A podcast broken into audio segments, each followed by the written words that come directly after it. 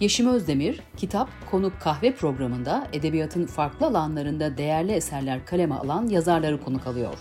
Karşılıklı kahveler yudumlanırken onlara edebiyatla olan ilişkilerini, yazarlık serüvenlerini ve yazma hallerini soruyor. Hayata ve edebiyata dair güzel bir sohbete hazırsanız Kitap Konuk Kahve başlıyor.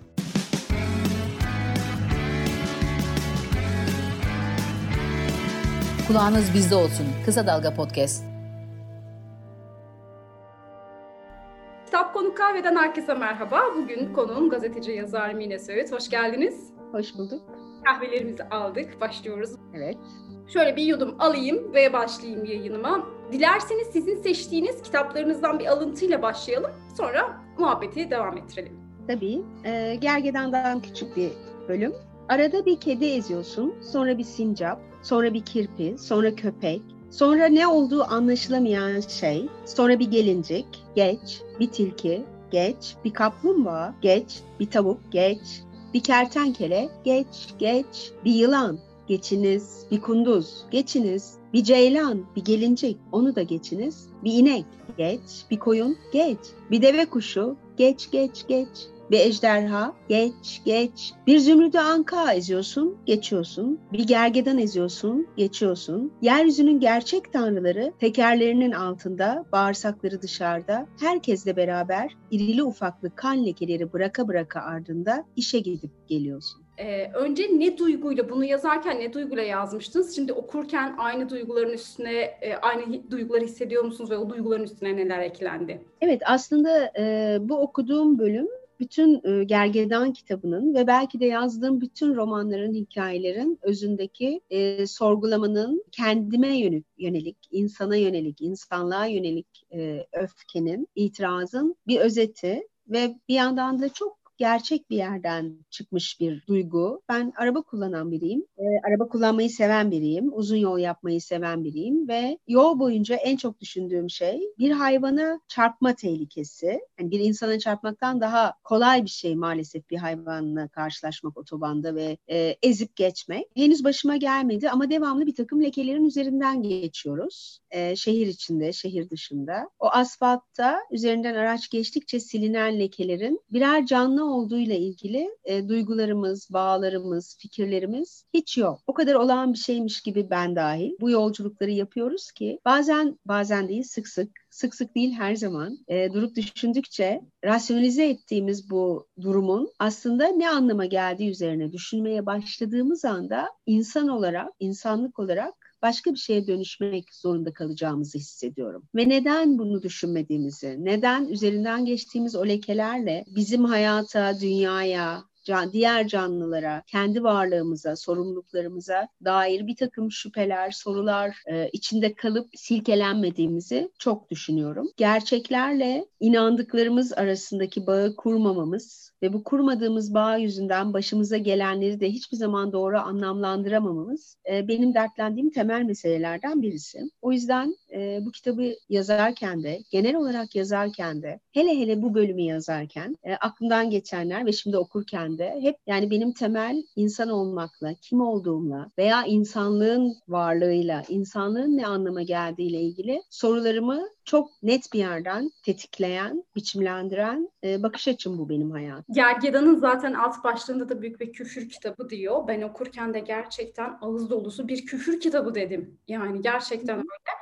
E, sizin zaten e, kitaplarınızı okuyanlar bilirler o gerilimli ve öfkeli dilinizi, bütün kitaplarınızda hakim olan o gerilimli ve sarsıcı dilinizi biliyorlardır. Burada da öyle gerçekten bir küfür kitabı okuyoruz. Burada biraz da o gergedanın metaforlaşması hani kötülüğün sıradanlığı karşısındaki bir metaforu e, belki orada zaten bir e, oyundan esinlenerek e, hani oradaki karakteri ödünç aldım diyorsunuz.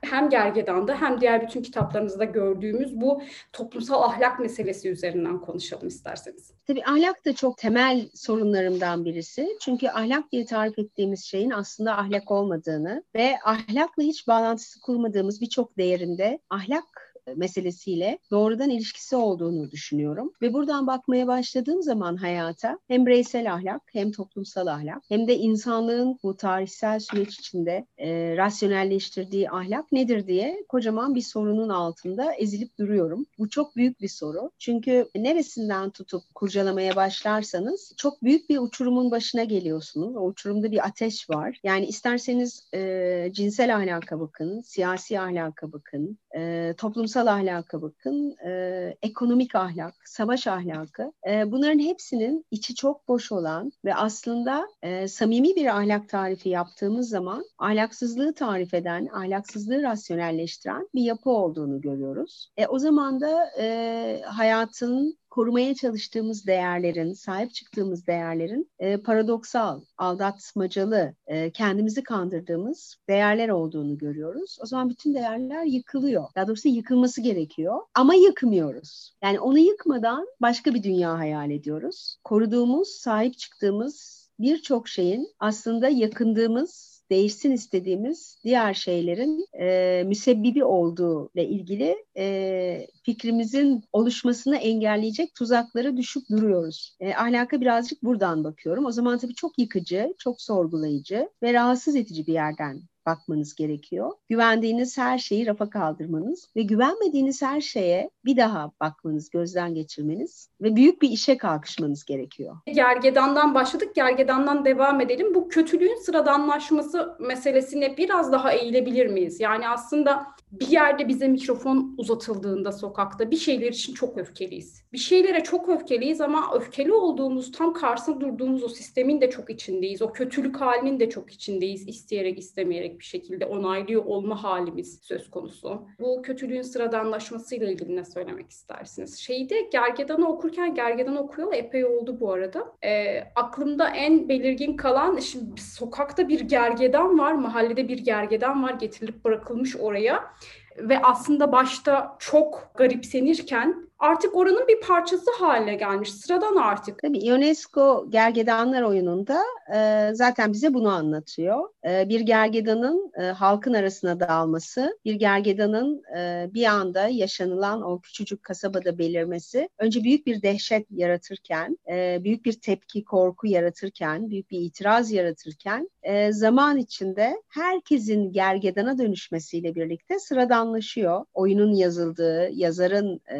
duyarlılıklarının oluştuğu politik ve toplumsal duyarlılıklarının biçimlendiği çağda faşizmle sınavından insanlığın nasıl kaldığını e, anlatan bir oyun gergedanlar ve çok önemli bir oyun. E, ve aradan geçen bunca zaman işte düşünün tane korkunç savaş yaşamış dünya. Ee, özellikle ikinci savaşın sonuçları üzerinden çok büyük dersler almış. Şiddet nedir, savaş nedir, ırkçılık nedir, faşizm nedir? Ve buna karşı bir yeni politikalar, yeni diller oluşturmak için yıllarını harcamış bir dünyada, daha barışçıl bir dünyada yaşamak üzerine tartışacak ve çözüm bulacak ortamın oluşmasına sebep olacak bütün negatiflikleri yaşamış bir dünyada biz eğer hala e, faşizm denilen e, ve içeriği farklılaşsa da asla değişmeyen o temel kötülükle başa çıkamıyoruz ve onu tekrarlayarak sahip olduğumuz düzeni. Burada sahip olmak çok önemli çünkü temel meselenin ben hep mülkiyet olduğunu düşünüyorum. Mülkiyet ve mahremiyet. Bunların kutsallığını koruya koruya faşizmi tekrarlayan ve yeniden yaratan bir e, dünyada var oluyoruz hep birlikte. Bizim gibi böyle daha zor ayakta duran, daha fakir, daha karmaşık ülkeler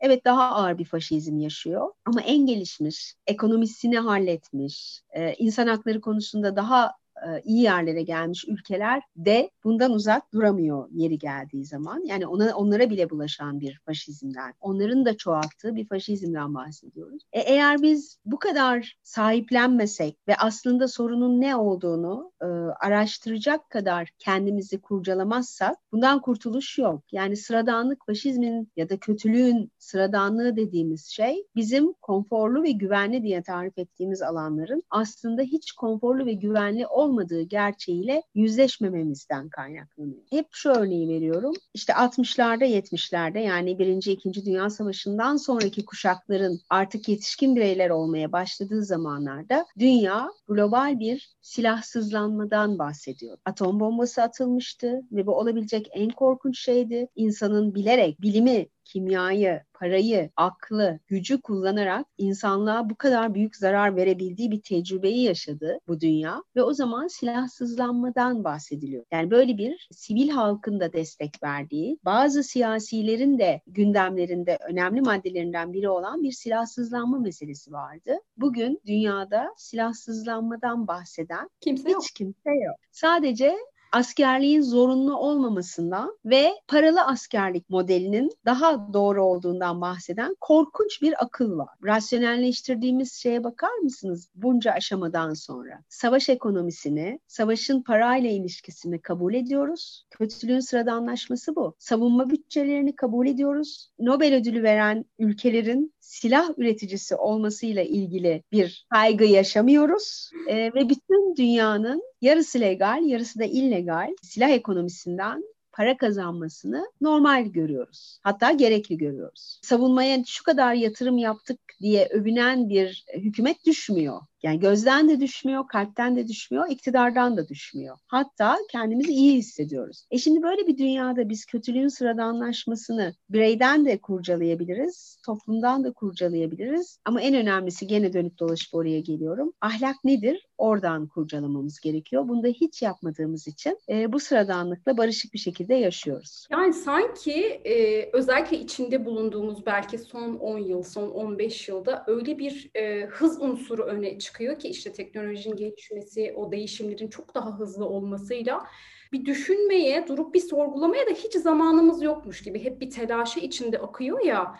Ya, ya hep hiçbir şeye zamanımız yok ya. Yani bizim dışımızda bir akış var. Zar zor oraya dahil olmaya çalışıyoruz gibi. Sistem de tam olarak zaten e, o sorgulamaya, o durup düşünmeye hiç fırsat vermeyen e, bir akış, bir sistem diye düşünüyorum. Ama şöyle düşünün yani bundan 30 yıl önceye kadar böyle bir hız yoktu. Biz gene çok durup düşünmüyorduk. Hmm. Yani bu meselenin bir yandan da e, eski Yunan'ın, Roma'nın, Sümerlerin de meselesi olduğunu düşünün. Yani şiddetin, e, devlet yönetiminin, demokrasinin, iktidarın ne olduğu üzerine insanlık yazmaya başladığı andan itibaren bunu kaydetmeye başlamış. Ya da bırakın masallar, sözlü tarih de bize savaşlar anlatıyor. Şeyin çok sevdiğim Gergedan'ın da başında vardır. Altın postu biz ne yapacaktık diye sorar Ritsos. Gerçekten altın postu biz ne yapacaktık? Yani neden, neye neden kıymet veriyoruz ve o kıymetli şeyi elimize geçirdikten sonra ne bekliyoruz dünyada? Yani değerlerimizi belirlerken biz bilinen insanlık tarihinin başından zaten sorunlarımız değer belirlemedeki e, ölçülerimizden kaynaklanıyor. Kronolojisi biraz değişti. En başında soracaktım ama şimdi oraya tekrar döneyim. E, yazarlık serüveninizden biraz bahsetmek istiyorum. Şimdi bizim bildiğimiz haliyle 2000 yılında ilk kitabınız Adalet Cimcoz'un biyografisi olan e, Adalet Cimcoz Bir Yaşam Öyküsü denemesiyle ilk kitabınız çıkıyor. Aslında bizim bildiğimiz yazarlık serüveniniz böyle başlıyor ama öncesi vardır muhakkak.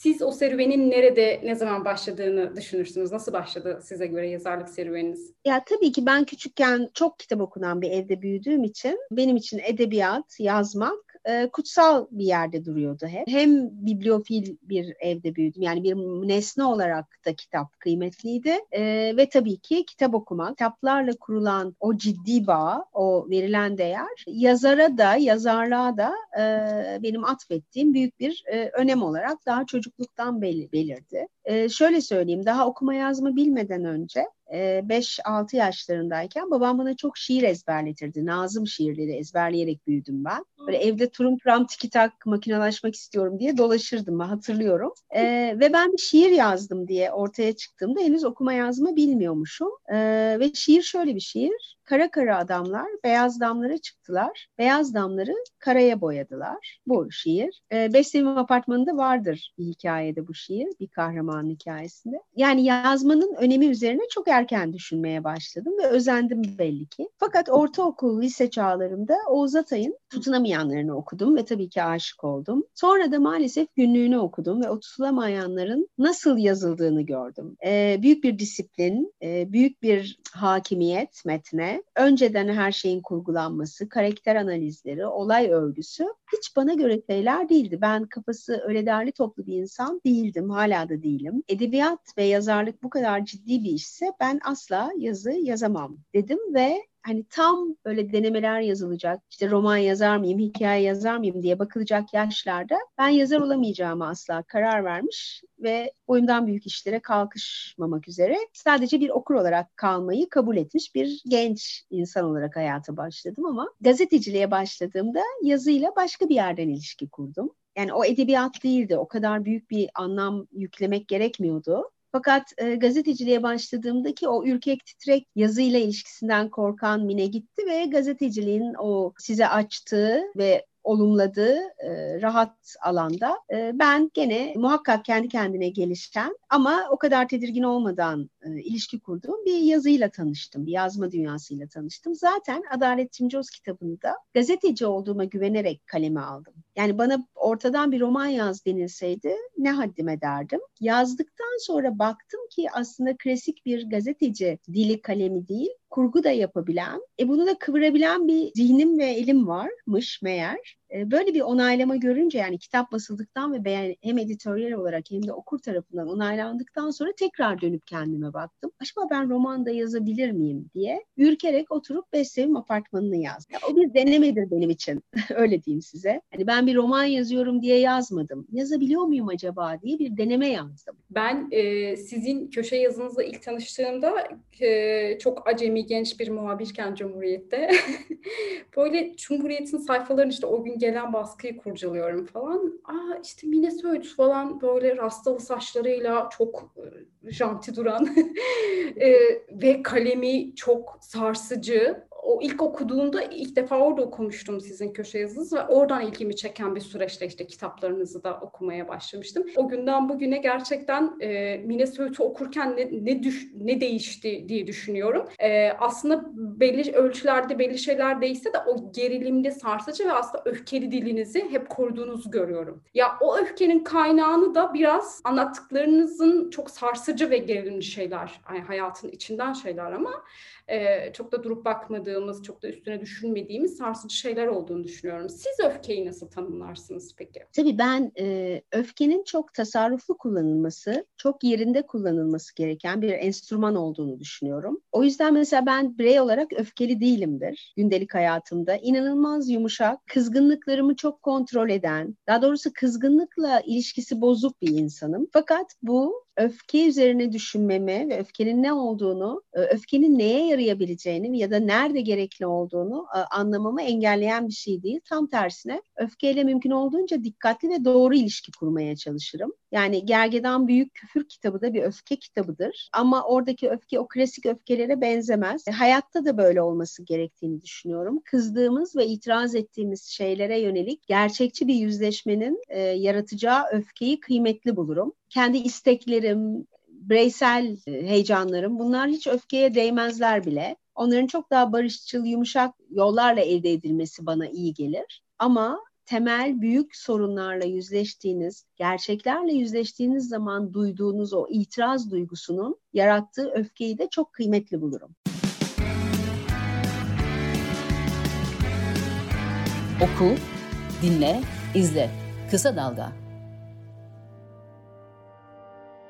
Biraz da isyanın da dışa vurumu gibi yani işte o yaşadığımız hukuksuzluklara. İsyan da bir itiraz olduğu zaman yani isyanı da itirazla birlikte anmak isterim. Yani bir baş kaldırının e, da altının dolu olması gerekir benim için. Arkasında sağlam durulması gerekir. Birden parlayan ve sönen bir isyan ya da öfkenin aslında o meseleye, o inançlı olduğunuz meseleye faydadan çok zararı olduğunu düşünüyorum. Çünkü aslında fevrilik çağrıştırır isyan ve öfke. Oysa isyan da öfke de fevri olmadan çok daha bilinçli, çok daha işlevsel ve çok daha güçlü bir şekilde kullanılabilecek değerli enstrümanlardır. Onların o fevrilikle e, özdeşleşmiş hallerini e, riskli bulurum. Zaten o bahsettiğiniz fevrilikle özdeşleştiğinde bu o şekilde bir öfke dışa vurma olduğunda aslında o beraberinde bir yorgunluk getiriyor. Hepimizin öfkesinin belki de tam olarak bahsettiğiniz bu fevrilik meselesiyle beraber e, dışa vurulduğu için, gösterildiği için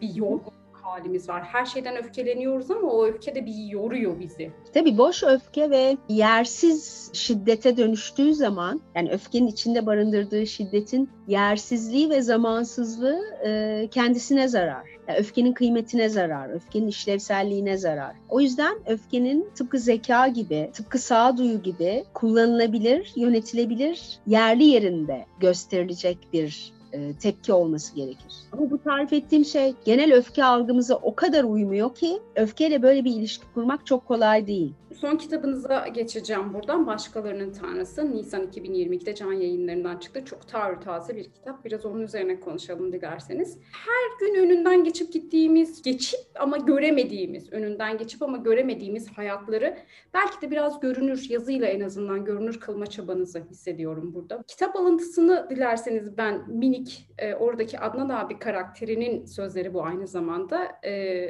oradan bir minik okuyup, alıntılayıp sonra sözü size bırakayım. Ne doğumumuz ne ölümümüz ne de doğumla ölüm arasında can çekişerek sürdürdüğümüz hayatlar bize ait. Başkalarının isteklerinden doğuyor, başkalarının istediği gibi yaşıyor ve başkaları yüzünden ölüyoruz. Bizim sandığımız hayat bizim değil, bizim sandığımız beden bizim değil. Size bırakıyorum sözü. Evet bu birazcık sert bir yüzleşme önerisi. E, çünkü biz tam kim olduğumuzu ararken ve kendi önemimizi yani bireyin önemini araştırırken tosladığımız duvarların hepsi bize sen sen değilsin, sen diye bir şey yok, e, ben diye bir şey de yok işte o büyük e, sistem e, neyi nasıl biçimlendiriyorsa o sistemin bir parçası olarak sen de öyle biçimleniyorsun, şekilleniyorsun e, diyen bir gerçeklikle karşılaşıyoruz. Birazcık bunun isyanı ve sorgulamasını yapmaya başladığımızda e, hepimizin yani gece yatıp gözlerimizi kapayıp ya da gözlerimiz açık tavana bakarken e, kurabileceğimiz cümleler bunlar. O kadar basit, yüzeyde algılayabildiğimiz ama baş edemediğimiz ve değiştiremediğimiz. Bence e, bu kitaptaki temel mesele bizim hiç fark farkında olmadığımız bir şeyi bize fark ettirmesi değil, bunu değiştirme gücümüz olmadığını zannettiren sistemi sorgulamaya davet bu kitabın meselesi. İnandıran yani aslında güçsüzlüğümüze. Aslında evet ya bu çaresizliğimize inandıran sistemin karşısında biz neden inanıyoruz çaresizliğimize? Bu soruyu soralım çok isterim. E, çünkü hepimiz kendimizi aşağı yukarı işte sadece şehirli orta sınıf insanlar değil, işte köylü ya da e, kent soylu aristokrat demokrat, herkes farklı sınıflardan, farklı eğitim ve kültür yapılarından gelse de herkes e, bu cümleleri kendi hayatı için kurabilir. Bu sorgulamayı çok kolay yapabilir. Bilinç düzeyinde eşitlenmiş durumda. Çünkü en fakirimizde, en zenginimizde aynı cep telefonunu kullanabiliyoruz aşağı yukarı. Aynı kıyafetleri giyebiliyoruz. Tüketim zincirinin e, bir noktasından o genele tutunduğumuzda hepimizin e, hedefleri, alabilecekleri şeyler ve bunları almak için harcayacakları eforlar özünde aynı. Daha fazlası daha azı var ama hepimiz aynı şeyleri istiyoruz. Aynı şeyler için benzer ödünler veriyoruz. Kimimiz daha çok hırpalanıyoruz, kimimiz daha az hırpalanıyoruz. Bu aynılık, bu sıkışmışlık içinde de ben kimim sorusunu sorabiliriz. Fakat bu ben kimim derken hissettiğimiz temel şey büyük bir çaresizlik. Sorunun cevabını bulsak bile onu değiştirecek gücü nerede bulacağımızı bilemiyoruz. Hatta böyle bir gücümüz olmadığına inanıyoruz. Ve bunun nedeninin ne olduğunu soracak kadar bir morale de hiçbir zaman sahip olamıyoruz. Yani yıkılmışlığımızla, kabullenmişliğimizle o döngünün içinde vatani görev yapar gibi hayatımızı tamamlayıp ölümü bekliyoruz. Tamam sistem çok korkunç ama o sistem tanrısal, ilahi bir sistem değil. Bizim onayladığımız değerlerle kurulmuş, bizim kabul ettiğimiz, bizim kurduğumuz bir sistem. Bir defa bununla yüzleştiğimiz anda mağdur olmaktan çıkmak zorunda kalmamız gerek. Oysa biz devamlı mağduriyetten kendimizi tanımlıyoruz. Ne kadar mağduruz, ne kadar suçluyuz? Biraz bunu sorgulamayı istedim ben bu kitabı yazarken. Başkalarının Tanrısından bir alıntıyla devam edeceğim. Oradaki e, yine Adnan abi karakterinden bir alıntı. Diyor ki saraylar yanar. Halkı fakir olan zalimlerin sarayları er geç yanar. Alev almamış tek bir saray yoktur dünyada. Kimini gerçekten alevler sarar yakar, kimi paçasından tutuşur yanar. Ama her saray mutlak yanar. Her saray mutlak yanar mı? E, yanar. Tabii sadece saraylar değil, bütün kentler yıkılır, bütün uygarlıklar yıkılır. Düşünün biz Anadolu'da yaşıyoruz e, ve en eski uygarlıkların kurulduğu bir coğrafyada yaşıyoruz ve biliyoruz ki e, hala da daha tanımadığımız uygarlıkların izlerine rastlıyoruz. Ee, birbirinden kopuk, birbirinden habersiz, birbirini unutmuş, yığınla uygarlığın üst üste kurulup yıkıldığı, yığınla inancın belirip yayılıp sonra söndüğü bu topraklarda her şey yıkılacak da saray mı yıkılmayacak? Ki saray dediğiniz şey iktidar. Ee, iktidarlar da yıkılıyor, imparatorluklar çöküyor. Düşünün okuduğumuz bütün yani o kötü tarih e, eğitiminde, aldığımız o kötü tarih eğitiminde her imparatorluğun bir parlak dönemi vardır. Bir de yıkılış dönemi var. E şimdi bu bilgilerin ışığında baktığınızda iktidarı temsil eden bir saray neden yanmasın, neden yıkılmasın? Kitaplarınızda işlediğiniz temalarla ilgili konuşurken şey söylemiştik işte e, Tanrı, ölüm, zaman, ahlak, toplumsal ahlak meseleleri üzerinde bu temalar üzerinde çok duruyorsunuz. Bu bilinçli bir tercih mi yoksa hani hep dersiniz ya dışarıya bakarak yazan biriyim ben. Dışarıya baktığınızda gördüğünüz hep sorunlar bunlar olduğu için mi? Üzerine düşünülmesi gereken meseleler bunlar olduğu için mi bu konu üzerine yazıyorsun? Şöyle, e, tabii ki dışarıya bakarak yazıyorum ve maalesef yaşadığım ülkede, coğrafyada ve dünyada dışarının meseleleri hep bu meseleler. E, bazen böyle genç okurlar geliyorlar. Yeni bebekleri var ve kitapları onlara imzalatıyorlar. Bugün 2022 yılında doğmuş bir bebek. Diyorum umarım büyüdüğünde bu adına imzalanmış kitaba bakıp şöyle bir karıştırıp ne saçma siz böyle bir dünyada mı yaşıyordunuz der ve elinden atıp okumaz. İlgisini çekmez benim bu yazdıklarım. Her şey o kadar değişmiş olur. Çünkü eğer o çocuk büyüdüğünde hala benim yazdıklarımı okuyor ve anlıyorsa ve bu onun hala meselesi ise bu çok üzücü bir dünyada yaşamaya devam ediyoruz demektir. İşte 20 yaşında okurlarım var. Onlar ben ilk romanımı yazdığımda daha bebektiler. Çok şeyin değişmiş olması gerekiyordu. Ama neden hala Beş Apartmanı'nı okuyup da bugünle kendi hayatlarıyla bağ kurabiliyorlar? Bu benim için çok acıklı bir şey. Yani ben geçerliliğini yitirmiş bir yazar olmayı isterim. Keşke yaşarken bunu görsem. Demode şeyler anlatan, kimsenin ilgisini çekmeyen şeyler yazmış bir yazar olmak benim gibi konularını bu kadar ağır, bu kadar çileli bir yerden seçen e, bir yazarın temennisi bu olmalıdır. Oraya da bir virgül bırakıp şu anlattığınız meseleyle biraz daha e, üzerine düşmek istiyorum. Her dönem vardır kuşak çatışması, kuşaklar arası mesafe ama sanki bu dönemde daha bir hissedilir ya, hani daha bir fazladır ya. Siz oradan baktığınızda nasıl görüyorsunuz? Genç okurlarınızdan geldiğinde nasıl bir bağ kurabiliyorsunuz? Nasıl görebiliyorsunuz onların bu hızlı değişim dünyasını? Ya işte onların hızlı değişimini e, bir defa bir umut olarak görüyorum ben. Benim biraz önce dediğim gibi tek istediğim şey aramızda bir kopukluk olursa bizim devraldığımız nesillerden nesillere devraldığımız o hata potansiyeli e, azalır ve belki kendi hatalarını yaparak ve kendi doğrularını bularak bambaşka yerden temellendirdikleri bir dünya düzeninin hayaliyle büyürler ve bunu gerçekleştirmek için çabalarlar. Çünkü bizim hayallerimizin kökleri çok eskiye dayanıyor ve o çok eski sorunlu. Hmm. Yani biz bugün bir kadın meselesiyle bütün dünya uğraşıyorsak bunun sebebi sebebi inanç meselesiyle uğraşamamamızdır. Onun bir tabu olmasıdır. İnsanlığın cennetten kadın yüzünden kovulduğuna inanan bir dünyada siz nasıl kadın erkek eşitliğinden ya da cinsiyet algısındaki bu farklılığın ne kadar dehşet verici bir şey olduğunu kime nasıl anlatabilirsiniz? Şimdi bu ikisinin arasındaki bağı kurmadan ve inançla ve o toplumsal ahlakla ilgili meselelere çok kökünden değişiklikler getirmeden kadın cinayetlerini durduramazsınız. Tecavüzleri durduramazsınız. Bugün sadece bizim ülkemizde değil, en gelişmiş ülkelerde de eğer bir kadın meselesi varsa bunu şuradan anlayabiliyoruz. Hollanda'da çekilmiş kadın aşk ya da aile üzerine bir film ya da İran'da çekilmiş ya da Hindistan'da ya da Güney Amerika'da çekilmiş bir filmde hepimiz her kıtadan, her farklı kültürden insan aynı meseleyi görüp o dili anlayabiliyorsak demek ki çok ortak bir e, temel sorunumuz var. Bunları çözmeden yeni bir dünya, farklı bir dünya kurmamız mümkün değil. İşte bizim bu birbirine bağlı çok eskiye uzanan tabularımız, ahlakımız, inançlarımız, köklerimiz bizim sorunlarımızı da şekillendiriyor. Benim tek umudum hani hiç hiç mi umut yok diye sorulduğunda bana çok karanlık şeyler yazdığım için bu kopukluk benim için bir umut diyorum. Yeni nesil bizi anlamadığı, bizle ilgilenmediği ve kendi yeni anlamını aramaya başladığı anda bir umut olabilir. Çünkü biz sınıfta kaldık ve o sınıfta kalan soyun son temsilcisiyiz. Çünkü teknolojiyle, zamanın hızlanmasıyla,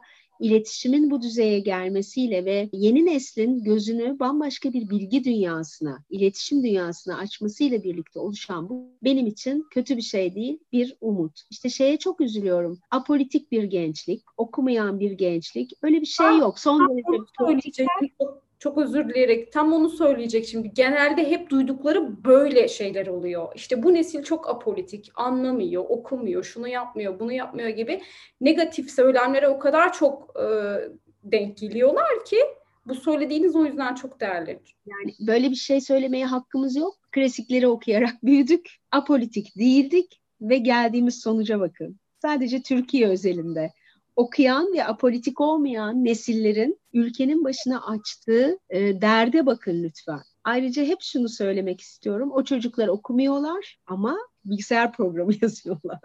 Bambaşka yerden bambaşka şeyler biliyorlar. Yeni nesille ilgili, bizden sonraki nesille ilgili bir fikrimiz olsun istiyorsak, onlarla ilgili bir şeyler düşünmek ve söylemek istiyorsak sadece sadece onları anlamaya çalışmak ve hiç yetişemeyeceğimiz o hızın, o değişimin ne kadar iyi şeylere yol açabileceğini hayal etmekle yetinmeliyiz. Çünkü o karnemiz o kadar kötü ki bizim hiçbir söz söyleme hakkımız yok yeni nesle. Bizden daha kötü bir dünya kuramazlar. Bizden daha çok berbat edemezler. Peki şimdi buradan ahlak belanızı versin atölyesine gelelim. Ne zaman başladı bu atölyeler?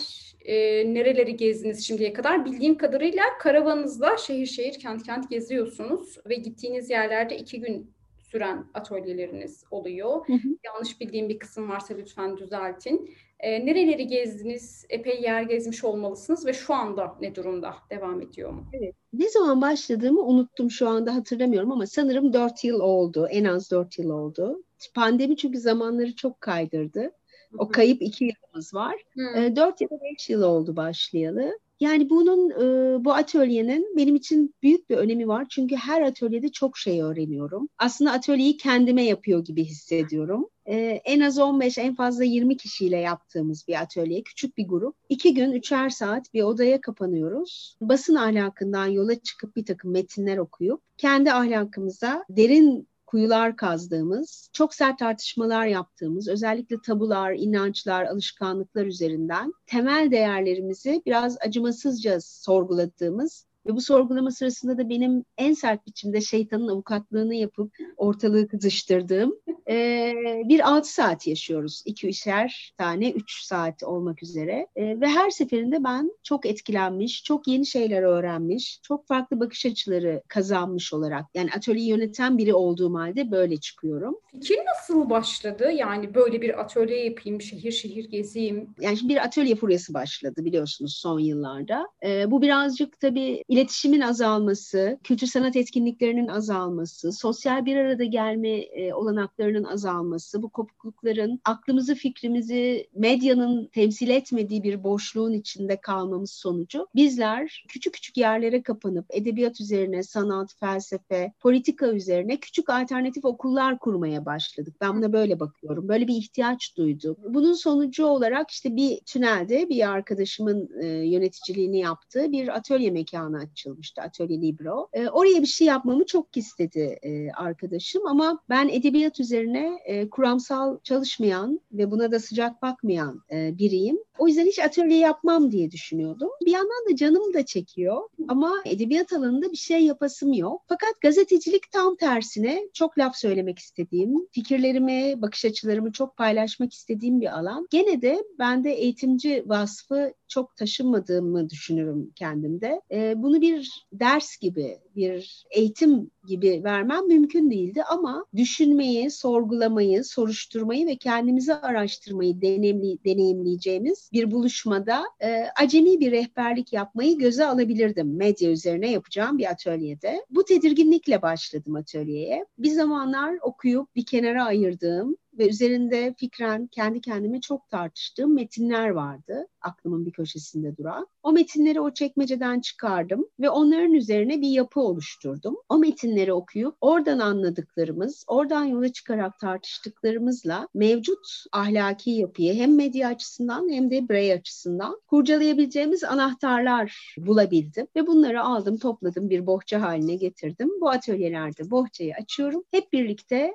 O kuyuya bakıyoruz. O bohçanın açıldığı bir kuyu var. Yani çok derin bir kuyu var. Ve orada çok birbirimize güvenerek sanırım benim bu atölyedeki işlevim o güveni vermek. Çünkü tartışmak, kendi fikrimizi söylemek, hele hele farklı ve sıra dışı fikirlerimizi rahatça açıklamak çok kolay yaptığımız bir şey değil. Ben biraz bunun zeminine hazırlıyorum ama her atölye katılımcıların şekillendirdiği, e, ilerlettiği ve dönüştürdüğü bir düşünce fırtınasına dönüşüyor ve oradan ben yöneticisi olarak bu sistemin müthiş şeyler öğreniyorum ve sanırım katılımcılar da hem kendileriyle hem de dışarıdaki dünya ile ilgili çok farklı bir bakış açısı e, elde edebileceklerine dair bir fikir sahibi oluyorlar. Yani dünyamız değişmiyor, bambaşka insanlar olmuyoruz ama başka şeylerin de olabileceğine çok net ikna oluyoruz. Başka düşüncelerin, fikirlerin, bakış açılarının, başka bir ahlakın mümkün olabileceğine, bizde olmasa bile bir diğerinde en azından olabileceğine ikna olduğumuz bir sert tecrübe yaşıyoruz. Bir parçasına e, denk geldim.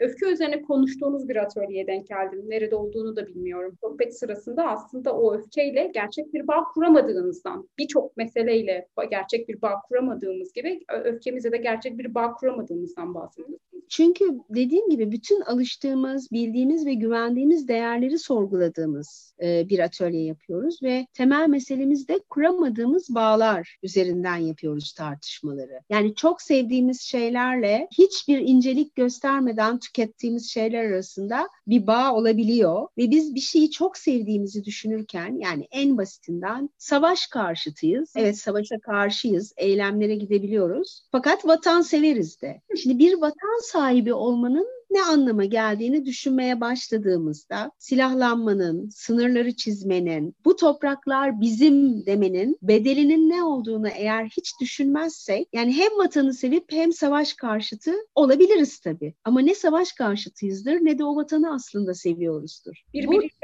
örtüşmeyen ahlaki değer. Çok basit ve kaba bir örnek veriyorum. Biraz bunlar üzerinden hayatı tartışmaya başlıyoruz. Kurmadığımız bağlar ve bunların bedelleri neler? Biz bu bağları neden kurmuyoruz ve kurmadığımız zaman ne bedeller ödediğimizi ne kadar fark ediyoruz, ne kadar fark etmiyoruz. O yüzden çok sarsıcı tartışmalar yapıyoruz. Kafamız çok karışıyor ve sonra da çözerek ayrılmıyoruz. O kafa karışıklığı ile geri dönüyoruz normal hayata. Sonrası artık çok kişisel yolculuğumuz. Kimde neye dönüşüyor onu hiçbir zaman bilemiyoruz. Ama kafa kafamızın karışmasının bize öğretilen, alıştığımız düşünce sisteminin dışına çıkmanın kendi adıma çok faydalı olduğunu e, biliyorum. Çok da güzel geri dönüşler aldığım için büyük bir şevkle yapmaya devam ediyorum. Mesele zaten o üzerine konuştuğumuz atölyelerimize de belki sık sık değindiğimiz o üzerine konuştuğumuz meseleler üzerine hemen bir çözüm üretmek, evet bu doğru bir metot demekten çok doğru soruları, doğru da demek istemiyorum burada. Belki soruları da soru sormak.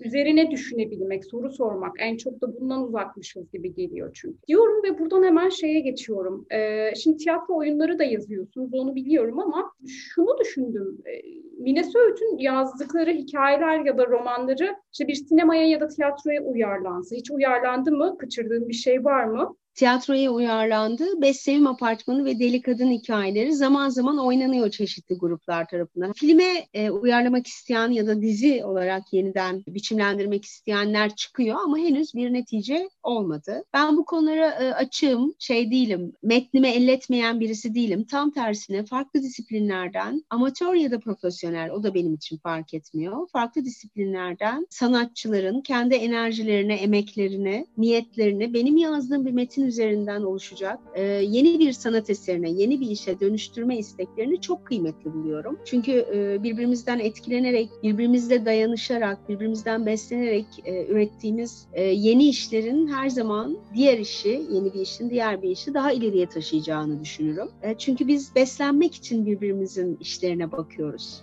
Ben de okuduğum, seyrettiğim, dinlediğim e, başka sanat eserlerinden besleniyorum. Aklım açılıyor, kalbim açılıyor ve ben de onlardan yol yola çıkarak yeni fikirler üretmeye başlıyorum. O yüzden bu etkileşimi çok kıymetli bulurum. Şimdi şey Deli Kadın hikayelerinin tanıtımında sizin için kaleminiz için şöyle küçük bir cümle kullanılmış. Çok da hoşuma gitti. Tam dedim Mine Söğüt'ün kalemini çok güzel e, özetlemişler. Onunla bitirmek istiyorum. E, kalemini zehire, kana, cinnete, ölüme ve hayata aynı lezzetle batıran Mine Söğüt konuğumuzdu Kitap Konuk Kahve'de.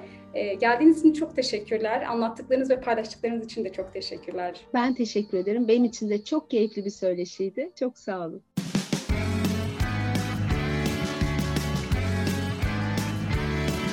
Kulağınız bizde olsun. Kısa Dalga Podcast.